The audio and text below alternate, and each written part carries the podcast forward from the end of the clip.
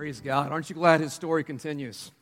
It's not a history, it's not something we just look back on and gain some philosophy from.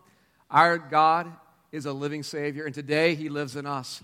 And I believe today God has something to share to each one of our lives. How many came today to, for, for something from God for your life personally? Let me just see your hands. You know, I know we gather for lots of reasons, but I, I'm convinced every time we gather, and every time we come under the teaching of the Word of God, God speaks to us personally, and God reminds us of something He is doing in our lives. And today we're going to be continuing the story. Last week we, we talked about the resurrection, and we talked about why it is so vital to our understanding of faith today. And what we're going to be doing over the next several weeks is we're just going to be continuing on what happened through the early church. In fact, as we look at the work of the Holy Spirit working even today. So if you brought your Bibles, I'd like you to open them, if you would, to the book of Acts. Acts chapter 1 is where we're going to be spending our time this morning. Acts chapter 1 and John's Gospel. Uh, the last couple of chapters, 20 and 21, they're right there together.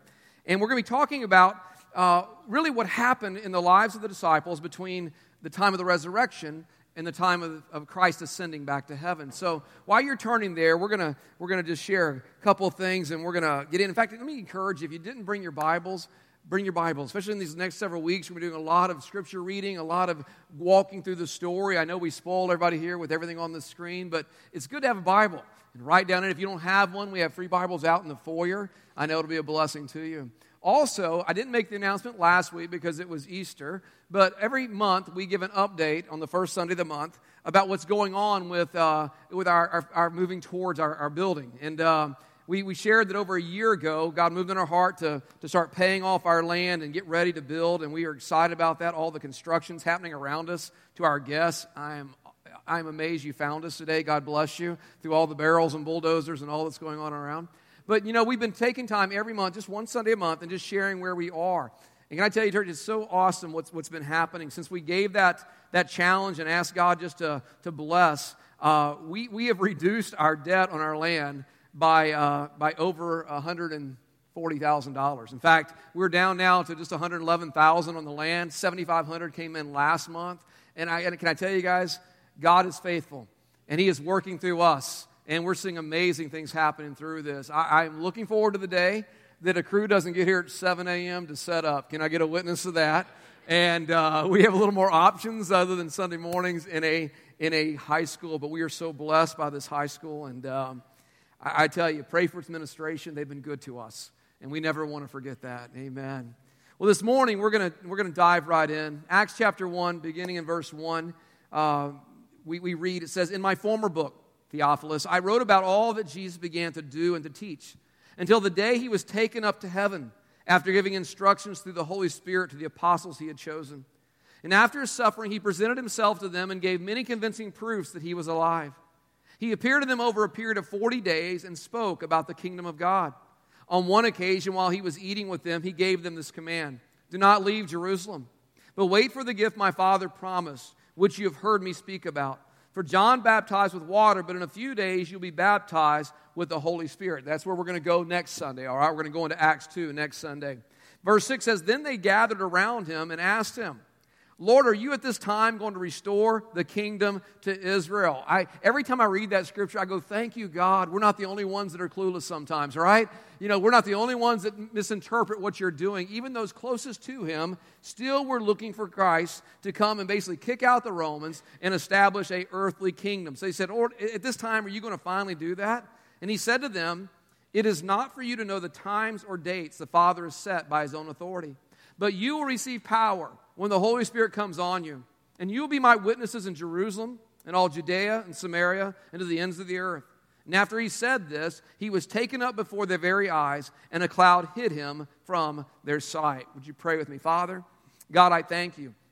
God, that, Lord, what you began, God, hundreds, thousands of years ago, God, you, you are carrying out today in the church. I'm thankful, God, today that, Lord, the same Spirit that raised Christ from the dead dwells in us, God. And Lord, I thank you, God, because of that, all things are possible, God, to those that believe. And I ask you today, God, to help us. God, open our ears, open our hearts, God. Speak to us, God, and show us once again, God, your mighty power. And Father, we honor you, God. We serve you. We love you, God. And Father, we just want to grow closer to you today, God. That, Lord, your light may be reflected through us, God, that others may come to know you as their Savior and Lord. God, we give you praise. In Christ's name we pray. Amen. Amen. Last week was the Super Bowl experience for the church, right? It was, it was Easter. It was the big celebration of the, of the resurrection. And I found it so odd that as I would go around town, people would say, Hey, Pastor, are you doing something special on Easter? Are you doing something special on this Sunday?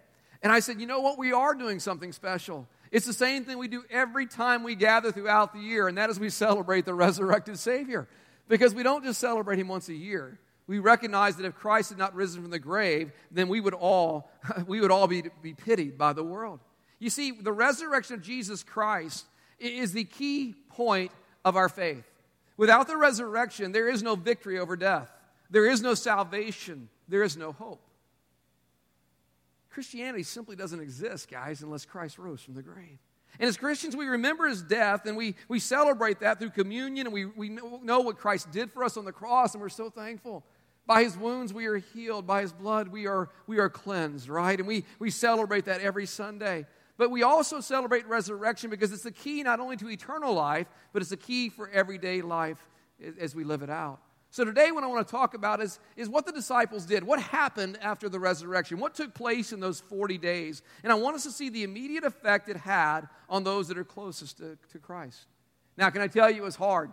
Because just reading through the, the stories of the gospel, it's so hard to, to say, I'm going to talk about this and not talk about that, because there were so many amazing events that happened after the resurrection. In fact, I want to encourage you eh, this week, just kind of an assignment go to the gospels Matthew, Mark, Luke, and John and go to the end of each one of them and read the stories of what took place after the resurrection. Now, this morning, what we're going to talk about is really this continuing story, and we're going to talk about the fact that through the resurrection, hope is here. Now, we, we talk about it here every Sunday. Hope Church exists for us to what? For us to encounter God, to experience hope, and to engage in mission or to excel in love. We, we kind of talk about that because people kind of get freaked out about what mission is. But really, our greatest mission is to excel in love. Would you agree? That everywhere we go, we are loving people the way God loved us. And the reality of the resurrection is what really made all three of these possible today. But it, we will see it's also a pattern that the Lord used in restoring his disciples to faith and to hope. And that same pattern continues in our lives today. We have a God that wants us to encounter Him. Did you know that? Our faith is not just a matter of what we read or what someone has told us. We have a living God who knows us by name, who wants us to encounter Him. We have a God who wants us to discover hope in every aspect of our lives, in our marriages, in our kids, our finances, in our neighborhoods, our schools. And we can experience hope through Him every day. Not, not a hope that's I wish for something, but a hope that says, I know my Savior lives. And because He lives, I can face anything and I can excel in anything. And He wants, to learn to, he wants us to learn to engage in His mission. So let's look at this this morning from the standpoint of what, what was going on in the disciples and then what, what God show us today through that. So, what happened during those 40 days? What happened uh, after the resurrection? Last Sunday night, the, the TV series kicked off called AD. Did anybody take time to watch that last Sunday night? Not bad. I always got a little queasy when people start doing biblical stories. Uh, like, have you ever anyone ever seen Noah? I mean, just saying, not exactly biblical, but uh, interesting. Uh, but I watched it last Sunday night, and one of the things that they really did well is they really pointed out how difficult it was for the disciples after the death of Christ. How difficult it was for them to believe. How difficult it was for them to keep focused on, on the hope they had because their Messiah, the one they had hoped everything would be found in, was dead. When Christ was arrested, when he was tried, he was crucified, it seemed like in one moment their hope disappeared. We look at that and we go, gosh, why, why, why is that? I honestly believe it had to surprise them. I, I, think it had to surprise them that these courageous, faithful men and women, all of a sudden, their, their, their faith and their courage drained away. I think it surprised them that their response, that they would be so quick to turn back to fear and discouragement. But we have to be honest with ourselves, guys. Listen, we tend to think more highly of ourselves than we ought to, don't we?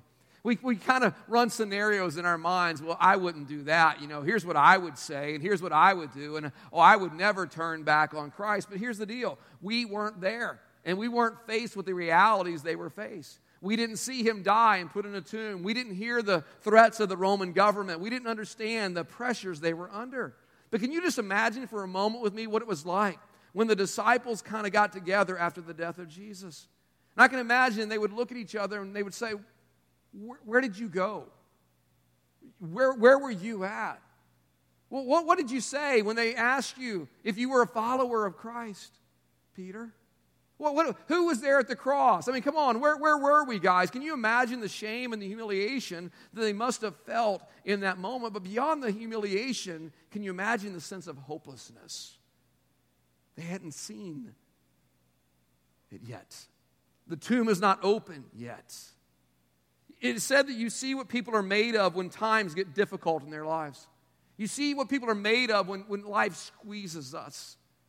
You understand where your faith is when all of a sudden things are not going the way you thought they ought to go. And guess what? A lot of life doesn't go the way we think it ought to go. Do you understand that?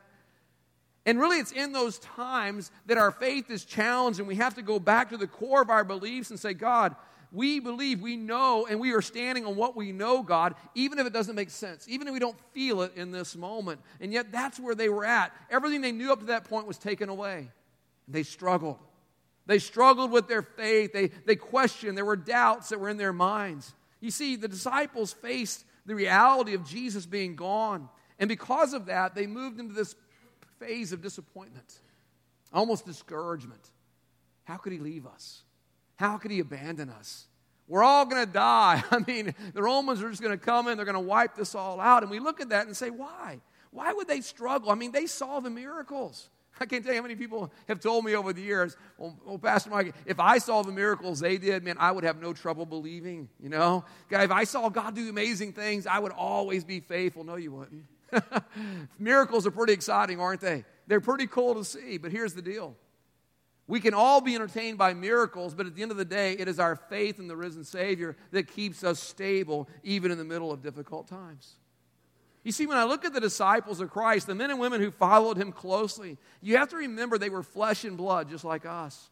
And that's what flesh and blood does sometimes in the face of, of great trials or great disappointment. They they were followers of Jesus just like you and I are today, and sometimes they act just like us. Come on, there are times that we believe, and there's times that we don't believe. There are times that we're courageous, and there's times that we're fearful. And we act totally opposite of what we know we ought to do depending on the circumstance. But something happened that God still does today that changed everything in their lives. And can I tell you guys, it needs to change our lives also. And that is that they encountered the risen Savior and it changed everything. They encountered Jesus Christ, crucified but risen, and everything changed from that point forward.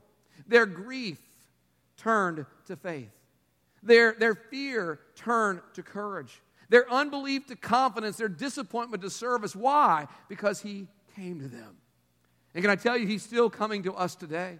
He's still coming to every one of us today. Why? Because God wants us to know Him. He doesn't want us just to know about Him, He wants us to know Him. And He showed the pattern after the resurrection of what He does in our lives today that He is a God that still seeks us out. And aren't we glad that He seeks us out? Not a single one of us just woke up one morning and said, You know, I think I choose to follow Jesus. No, God had been coming after our lives and after our lives and drawing us to Himself by the work of the Holy Spirit until one day we acknowledge what He had already done for us and we came into that relationship with Him. We serve a God who knows us. We serve a God who cares for us. We serve a God who, who comes to us because He wants us to know Him. See, after the resurrection, the Bible says that Jesus appeared to a lot of people. In fact, we're going to talk about it in a moment. He appeared to Mary Magdalene and the other women. He, he appeared to the disciples that were walking down the, the road to Emmaus and had this great conversation where later they were like, Man, didn't the Word of God burn within us when he was talking? Not knowing that, he, in fact, they were walking with the resurrected Savior. He appeared to the disciples without Thomas, and then again with Thomas. The scripture says that he appeared to over 500 others, and finally, we can read it in the book of Acts. He even appeared to the Apostle Paul in a great encounter that changed a man's life and changed Christianity forever. So while he walked on earth, we shouldn't be surprised that Christ was relational. We shouldn't be surprised that he spent time with people. He was Emmanuel, right? God with us. He ate with people. He, he talked with them. He touched them. He loved them. He valued that personal encounter, and he still offers that to all of us today. I, I love the, the, the question that you, we read in Revelation chapter 3 when he was speaking to the church at Laodicea, and he, he kind of gave this, uh, this call to all of us in our, in our house. We have a little picture of, of this worked out right in the entryway of our house in the front door. And that's when he said in Revelation 3:20, he says, Here I am. I stand at the door and knock. If anyone hears my voice and opens the door, I will come in and eat with that person, and they with me. I'm convinced Jesus was a southerner right there, aren't you? I mean, food was a big part of his life. It was just, I will, I will come in, I will eat with you, and, and I'm going to be at relational God to your life. I'm so glad. I'm so glad that when you encounter the resurrected Savior, our relationships come alive, both with Him and with others. I'm so thankful that we encounter the resurrected Savior, He has a way of healing brokenness that is separated from others. But more importantly, He has a way of healing the brokenness that separates us from God. You see, the disciples lived out the rest of their lives in this incredible relationship, this incredible fellowship. We'll read about it in the book of Acts, chapter 4, in a few weeks. And they did it because Christ gave the model. He gave them the example of how we are to love each other and how we are to work together.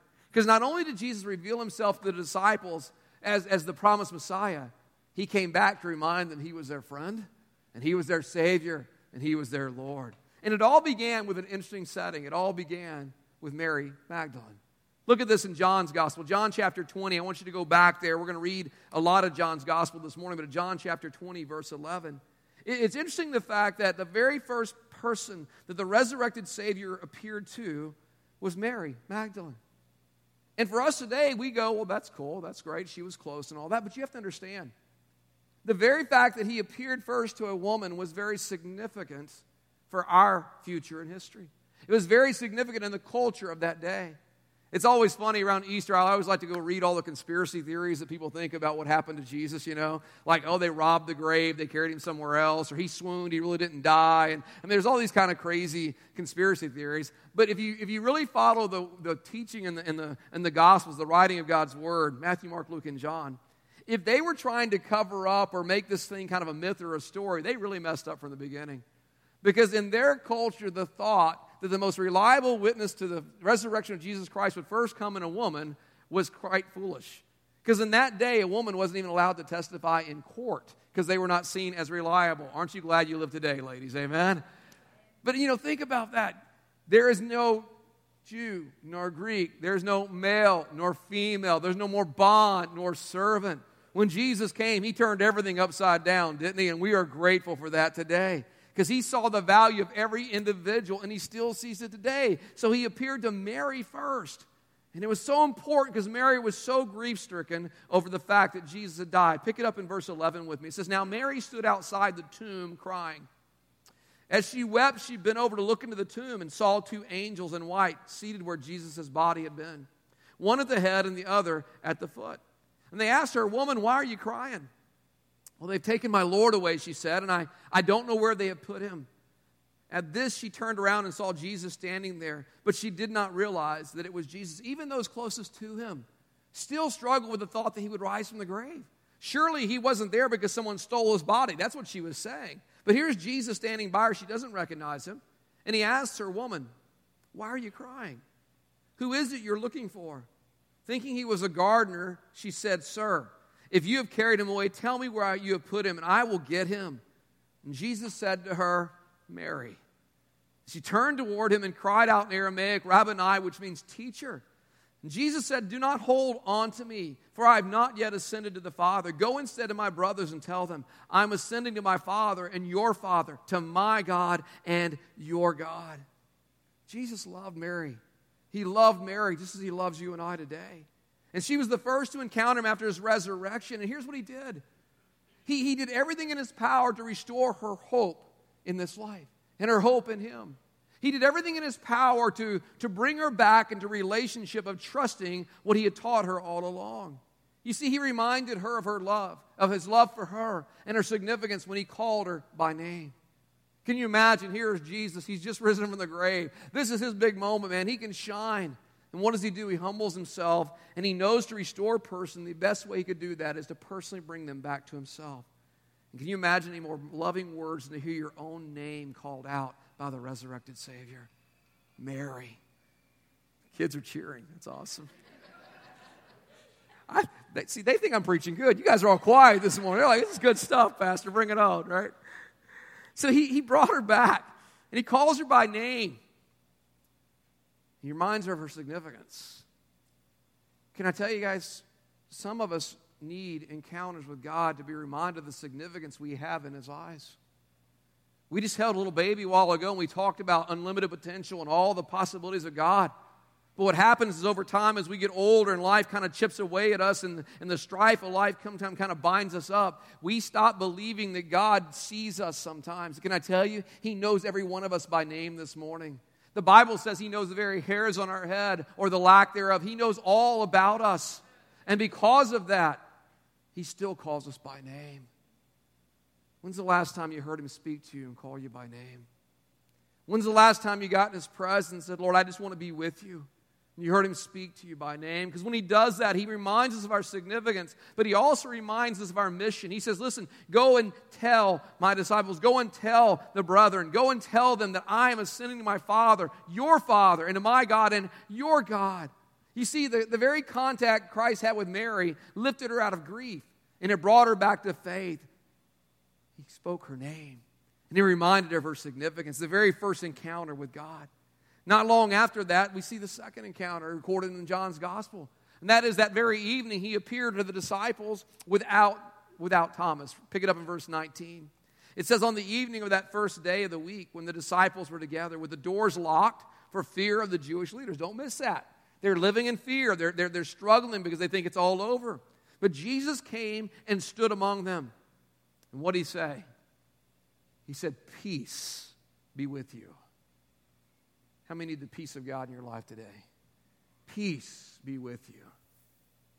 If he was human, he'd walked in and said, Hey, what's wrong with you guys?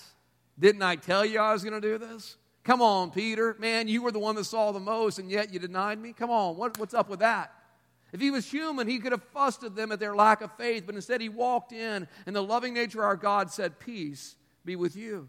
And after he said this, he showed them his hands and his side. And the disciples were overjoyed when they saw the Lord. Again, Jesus said, Peace be with you. As the Father has sent me, I am sending you. And with that, he breathed on them and said, Receive the Holy Spirit. If you forgive anyone's sins, their sins are forgiven. If you do not forgive them, they are not forgiven. Here, here's what he did it's that same pattern that we, we, we see today. He came to them, he came personally into their presence. He came to reveal himself. He came to speak peace into their lives. But when he came to speak peace in them, he also commissioned them. He said he, he breathed on them and said, Receive the Holy Spirit. What he was saying was this guys, there's nothing to fear anymore. There, there's nothing to be afraid of here. I'm, I'm not only showing you who I am, but I'm giving you the very power for which I lived through. And that very power is what's going to keep you, but also is what's going to enable you to carry out your mission because you are still called to be fishers of men. You are still called to love the church. Guys, nothing changed in what God had spoken to them. They were still called to carry the word out. And just like we are today, every single one of us have been commissioned by God, haven't we, if we are followers of Christ? He says we are to love people the way He loves us. And we're to tell people about Him whenever the chance is. And we're to show them that great love. But to do that, we need that same Holy Spirit working in us, empowering us, equipping us for our mission. So they encountered God. Their hope was renewed, and they went out to mission. Now, I love the fact that there was another encounter not long after that. And that was because there was a disciple missing. His name was Thomas. What's Thomas known as? That is such a shame, isn't it? Wouldn't you love that? We get to heaven, like, hey, there's Rahab the prostitute. Hey, Rahab. And there's Thomas the doubter. Yeah, great, right? I've been to the city in East India where Thomas was bludgeoned to death for carrying out the gospel and reaching out to lost people. He may have doubted, church, but God lifted him up. God raised him up and God did amazing things in his life. Pick it up in verse 24. See, the other disciples told Thomas about the encounter they had earlier that, day, that the night before where Jesus breathed on them, but Thomas just flat wouldn't believe it. Now, Thomas, also known as Didymus, one of the twelve, was not with the disciples when Jesus came. So the other disciples told him, We've seen the Lord. But he said to them, Unless I see the nail marks in his hand, and put my finger where the nails were, and put my hand into his side, I will not believe. A week later, his disciples were in the house again, so time has passed. And Thomas was with them. He, they're hanging out, they're, they're still trying to figure this all out. And through the, though the doors were locked, Jesus came and stood among them and said, What? Peace be with you. That, that was his word to them again and again.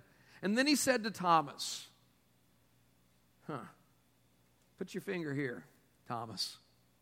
See my hands. Reach out your, reach out your hand and put it into my side. Stop doubting and believe. And Thomas said to him, My Lord and my God. And Jesus told him, Because you've seen me, you have believed. Blessed are those who have not seen and yet have believed.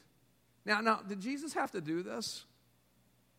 Why, why, why would he take time to reveal himself once again to Thomas? He, he could have said, I've already shown myself to the disciples. He missed it. He blew it. I'm sorry. It's over with. But Jesus was carrying out his mission still even after his death. He was discipling, he was building up, he was trying to help them become the men that God had called them to be. And he came to Thomas to move him from his unbelief to restore a confidence in him that ultimately he would carry out his great mission. And his mission was to be an apostle, to go and start the church and build around the world. You see, Jesus continued to show again and again after his death that he was all about the relationship, that he was all about the relationship. Sometimes we wonder where God is and we struggle with doubts and fears and we, we, we struggle with, well, God, if, if you were here, then God, why am I walking through this? But can I tell you, the very struggles that Thomas had are some of the same things you and I have. And if we're not careful, we get all down because the Satan, the enemy of our souls, will say, How dare you doubt? And begin to push us down. But can I tell you something? It's okay as long as we take our doubts to God. It's okay as long as our doubts drive us to Him and not away from Him. There are times we go through things in life that don't make sense. Would you agree with that? There are times I've had to do things as a pastor I don't get. I, I don't get the time I had to bury someone's child. I don't get that. And I had all the right words to say and the smile and the hugs and all that, but I got in my car. I'm like, come on, God, what's up? I don't get that. See, God's not afraid of any doubts or any fears we have. He just wants us to draw us to Him and not push us away from Him. He wants that to draw us to that place where we say, God, I don't understand. Help me. Help my unbelief. Because if we're honest with ourselves, we're all faced with that at times. It doesn't make sense. It doesn't make sense, a lot of life. But you know what? He didn't tell us this life was going to make sense. He said that in it, we are going to have some things that are going to cause us to wonder. But He promised us it's okay. He's already overcome everything in this world. And if we follow him, we serve him, we love him, we, we keep our hearts and our minds on him, we walk in that peace even when we don't understand. I think of all the stories of after the death and resurrection of Christ that grip my life. I think the story of Thomas does so almost more than anything else. Because as a man, as a human, there are times where you just go, God, I know what your word says. I know what you promise. I know what happens. I've seen miracles, God. I've seen blind eyes open. I've seen, I've seen people get up and walk that didn't be walking, God. I've seen these things. But God, there's other things I haven't seen yet. And I struggle with that. I struggle as your pastor when I pray for you, and I know you're holding on to hope, and sometimes it doesn't seem to be happening the timing we want. I struggle sometimes when we pray for healing and we don't see it, but yet it doesn't deter my faith. Why? Because I keep going back to Him. I keep going back to Him, and here's what He does He encounters me. He comes and speaks my name. He comes and ministers to my life. And he reminds me I am His. And the things I don't understand, He's got covered anyway. And one day we will know, we will understand, but it really won't matter because we're going to be with Him. And God is going to make all things right. You see, our hope is not in this life, guys. If our hope is only in this life, then good luck, right? Let's go eat chicken and go home. Now, we are hopeful and we see amazing things, but I'm telling you guys, we need to keep our eyes on Him now more than ever. We need to keep our eyes on what God is doing, not what the government's doing, not what, not what businesses are doing, not what the economy is doing, not what the church is doing. We need to keep our eyes on God, and when we doubt, take those doubts and say, God, I'm not going to be hypocritical about these. I don't understand. And there's times He will enlighten us, there's times He will speak to us, but there's other times He just leaves it there. And it causes me to draw to Him and say, God, I, I may not understand, but I'm going to trust you. You see, God was invested in Thomas's life. And again and again, he came back and he wanted to prove the reality of his resurrection because Thomas needed evidence to fulfill his calling in this life. Even though, even though the Lord blessed us that don't get to see, he still loved Thomas enough that he would restore him and bring back his confidence to life. There's one last story I want us to see this morning. It's found in chapter 21, beginning in verse 15, because encountering the resurrected Savior takes us from grief to faith, like it did with Mary. It restores us to our mission. It takes us from fear to courage, like it did with the disciples when he appeared to them. It takes us from doubting to confidence when God appears to our lives. But it also does something that I think is so vital to all of us today. And that is when we encounter the resurrected Savior, it leads to restored lives and restored ministry in us.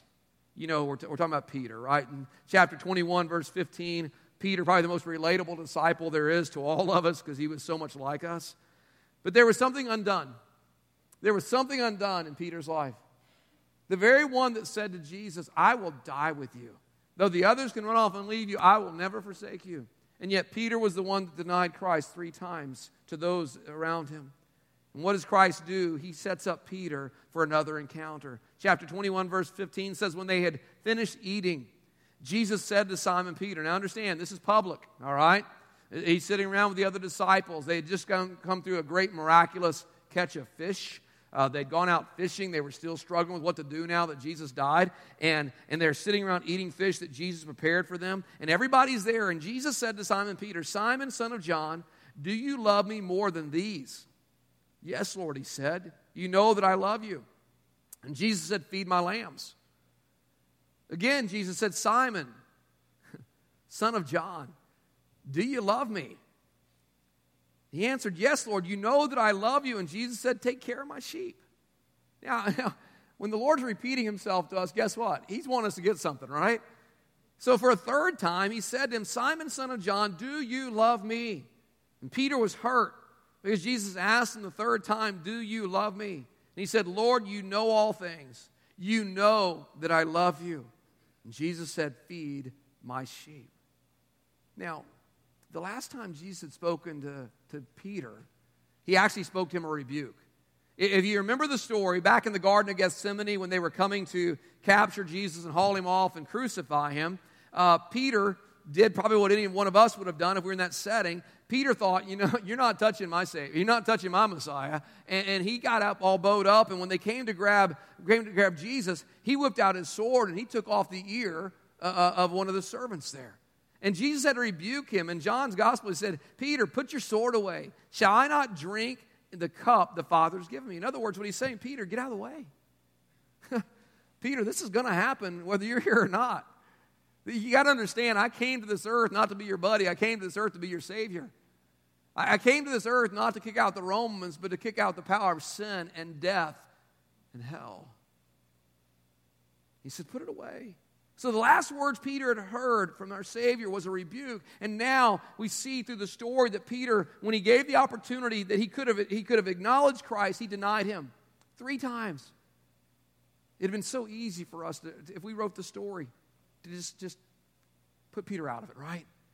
I'm sorry, failure, he couldn't handle the pressure, whatever you want to say. Let's just put him aside. Surely there's someone else to raise up. But Christ comes to Peter after the resurrection, but he comes to him in a familiar place.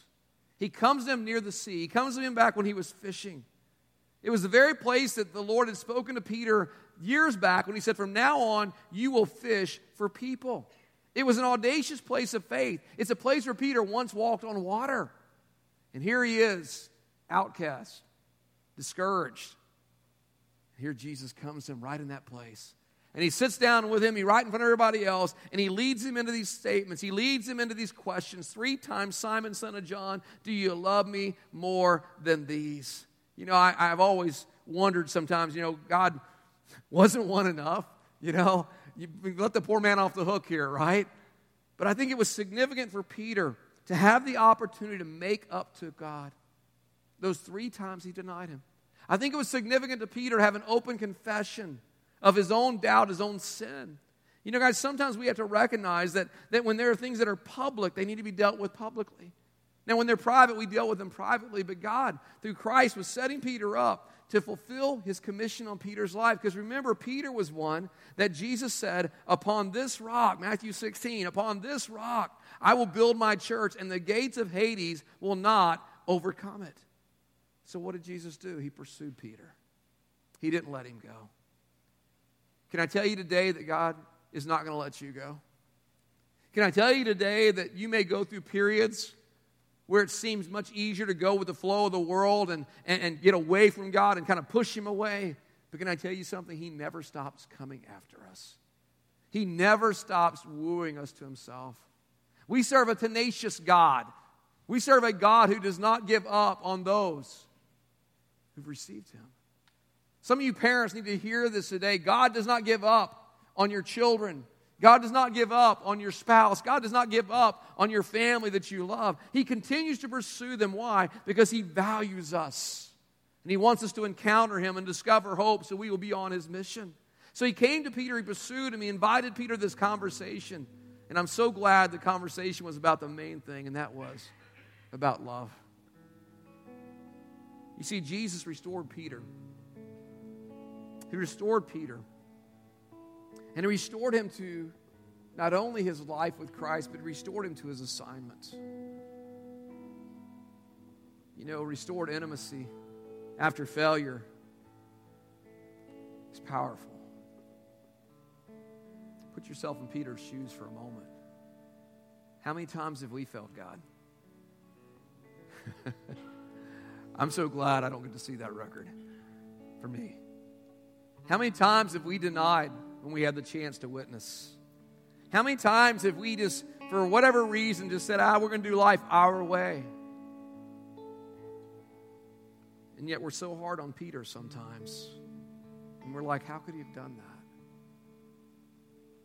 But I'm so glad the story didn't end with Peter's denial. It came back to this wonderful restoration. Because the gospel of Jesus Christ is all about restoration. It's all about bringing us back to the place God wants us to be in relationship with Him. It's all about bringing us back to that place of mission that God created us for. It's all about coming back and rem- reminding ourselves that He didn't die on the cross for our sins so that we can just have a nice, easy life and raise good kids and some have a nice retirement someday. He died on the cross for our sins, that our lives would be resurrected to new life with Him, that He would fill us with the Holy Spirit and he'd say, Now go, go and be my witnesses. Go and tell somebody about me.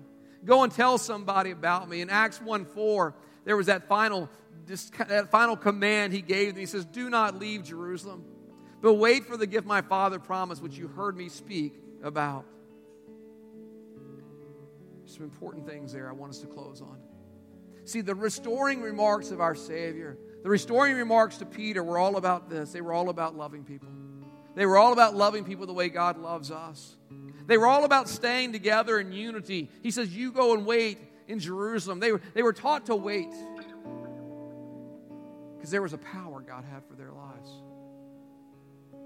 Church, can I tell you, He's still calling us to wait today.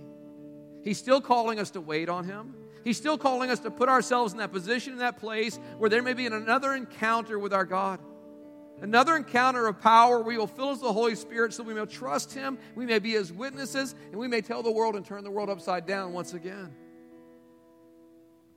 But to do that, we've got to stay focused on the promise of hope. We've got to stay focused on the promise God has given us. Could it be that in this season of our lives, when we look at the world around us and we follow the news and we follow all the events that all around us, instead of becoming the angry church, we become the church that loves people the way God loves them. We become the church that continues to shine light in humility and grace. We become the church. I'm not talking about the little, I'm talking about Hope Church. I'm talking about the church in the world. We become the church that remembers we were forgiven. Let's find ways to forgive others. Amen. But the only way it works is if we are filled with the power of the Holy Spirit coming from the resurrection of our Savior. We encounter God once again. We encounter Him once again and say, God, we want to be with you. He came to them, He comes to us, and He invites us to come to Him, but He also commands us to go where He is. Do you want to encounter God? Go where He is. Where is He? Where two or three are gathered in His name, He said, There I am in the midst of them. Where is he? Where people are worshiping God, there he is, enthroned in their presence. Where is he? He's where the broken and the bruised and the hurting and the cast outs are. Where is he? You see, if we encounter God once again, we need to go where he is. And we need to have our hope renewed, and we have that mission that he's called us to do. We need to have that burned in our hearts that we may follow him. I want to close with one last scripture this morning. I want to pray over us It's probably one of the most encouraging passages of Scripture for me as a pastor, and it's found in 2 Corinthians chapter 4 and several verses. I'm just kind of mash them together here for you this morning. But it presents something that we need to see, and that is that every day, every day we are frail and we are weak in ourselves, but every day because of the resurrected life in Christ, we have hope that's overpowering. In 2 Corinthians chapter 4, it says this, but we have this treasure in jars of clay to show that this all surpassing power is from God, not from us. We always carry around in our body the death of Jesus, so that the life of Jesus may also be revealed in our body. Because we know that the one who raised the Lord Jesus from the dead will also raise us with Jesus and present us with you to himself. Therefore, we do not lose heart. Though outwardly we are wasting away, yet inwardly we are being renewed day by day. Guys, that's the promise of the resurrection. It's not a story to just teach our kids. We need to live in that every day. And every day we need to look to God and say, God, let the same spirit, let the same power that raised Christ from the dead, Lord, let me recognize it dwells in me. And that's my prayer for us today. So would you stand with me? We're going to pray. We're going to enter into a time of response before the Lord. But right now, with, with you standing, just take a moment just to bow your head. And let, us prepare ourselves to respond. I, I know there's a lot of story, a lot of narrative this morning. But I want you right now just to quiet yourself. And I want you to hear very clearly that God wants you to encounter Him. Maybe you're here this morning and the thought of encountering God scares you. Maybe you're not in relationship with Him. The thought of encountering God makes you want to run because of the sin in your life. And but can I tell you something that maybe no one's ever shared with you before? God's not God's running to you. Not, not to punish you for your sin. He already, he already did that on the cross. It's already been done. He's running to you because he wants to restore you in relationship to him that sin messed up. And he wants to forgive you and cleanse you, make you new. And I want you to hear this morning that encounter is something you can choose to have by having faith. Faith is just believing, maybe what you can't even see, but trusting that it's real. And that is coming to that point of saying, I believe that Jesus Christ died on the cross for me. And I believe that he rose again on the third day, like the Bible says, like 500 witnesses attested to. And I want to make him my Lord. That faith statement, that's where salvation comes into your life. And that's where life really begins because He has promised to cleanse you, He's promised to forgive you, He's promised to restore you. And God is not a man that He should lie, He fulfills every one of His promises. If that's you this morning, we're going to pray in just a moment. I want to encourage you. Just proclaim your faith to the Lord. Just begin to speak it to Him. There's no unique, special little prayer you got to memorize, and we're, we're not going to call you down to the front just to put you on parade. We want you right where you are. Say, Lord, I need you. I believe in you be my Lord and Savior. Maybe you're here and you're one that is following Christ, and maybe your walk with Him feels dry or alone or empty right now. The Bible says this if we draw near to God, He draws near to us. Maybe you've been sitting back like I have done in the past, just with your arms open, going, All right, God, you know where I am. Come and do what you're going to do. The Bible says it's when we take that step. When we draw near, He draws near to us. My prayer over us this morning is that, Father, help us to draw near, God. God, help us all, Father, to take that step toward you this morning, God. God, we celebrate the resurrection. God, we're so thankful. It's so awesome to think you would do that for us. But Lord, in our state, in our, our faith, in our, in our steady walk with you right now, God, God, help us to draw near. God, let these weeks ahead of us, God, God, not, not be weeks where we just kind of lay back, God, in the spring and just take, God, let us draw near to you. God, in prayer. Let us draw near to you in community, God. Let us engage in groups, God. Let us draw near to you in worship, God. Let us prioritize our time. And God, let us do so with an understanding, God, that you want to reveal your power in us. And God, I pray you pour out your spirit over us, God. I pray, God, you empower your people for works of service for ministry, God. And I pray that during this response time today, God, Father, we would just encounter once again not only your saving grace, but your great power of love for us. So, God, help us. help us today. In this moment, our band is going to lead us in a, a song of encouragement. I invite you just to enter in and just sing, let it minister your heart. But then I'm going to ask you to respond to the word today. And Hope, we ask every week two questions for you to answer. What is God saying to me? And what am I willing to do with that? What am I going to do about that? And we invite you to step out and respond to God in several ways. We have a communion station back by the cross. Maybe you just need to go and pray. I'm going to ask Scott and Kathy Miller, two of our ministers, to be back there by the cross to pray with you. Or maybe you came today and there's a great need in your life. You need to be prayed for for healing or brokenness or something that you're dealing with. I'm ask one of our, our pastors, David and Selena Williams, to come to my right and be ready to, to pray for you. And then we're going to celebrate communion. We're going to remember all that He did for us. And then we're going to give, and we're going to say, God, thank you. You're faithful to us. Whatever your response is today, come with expectation that God wants you to encounter Him. Father, God, I pray you help us, God, to respond to you today, God. God, let us be, Lord, transparent with you in these moments, God. And Father, let us be changed forevermore, God, just as the disciples did when they encountered you. God, I pray this in Christ's name. Amen. Amen. Let's sing.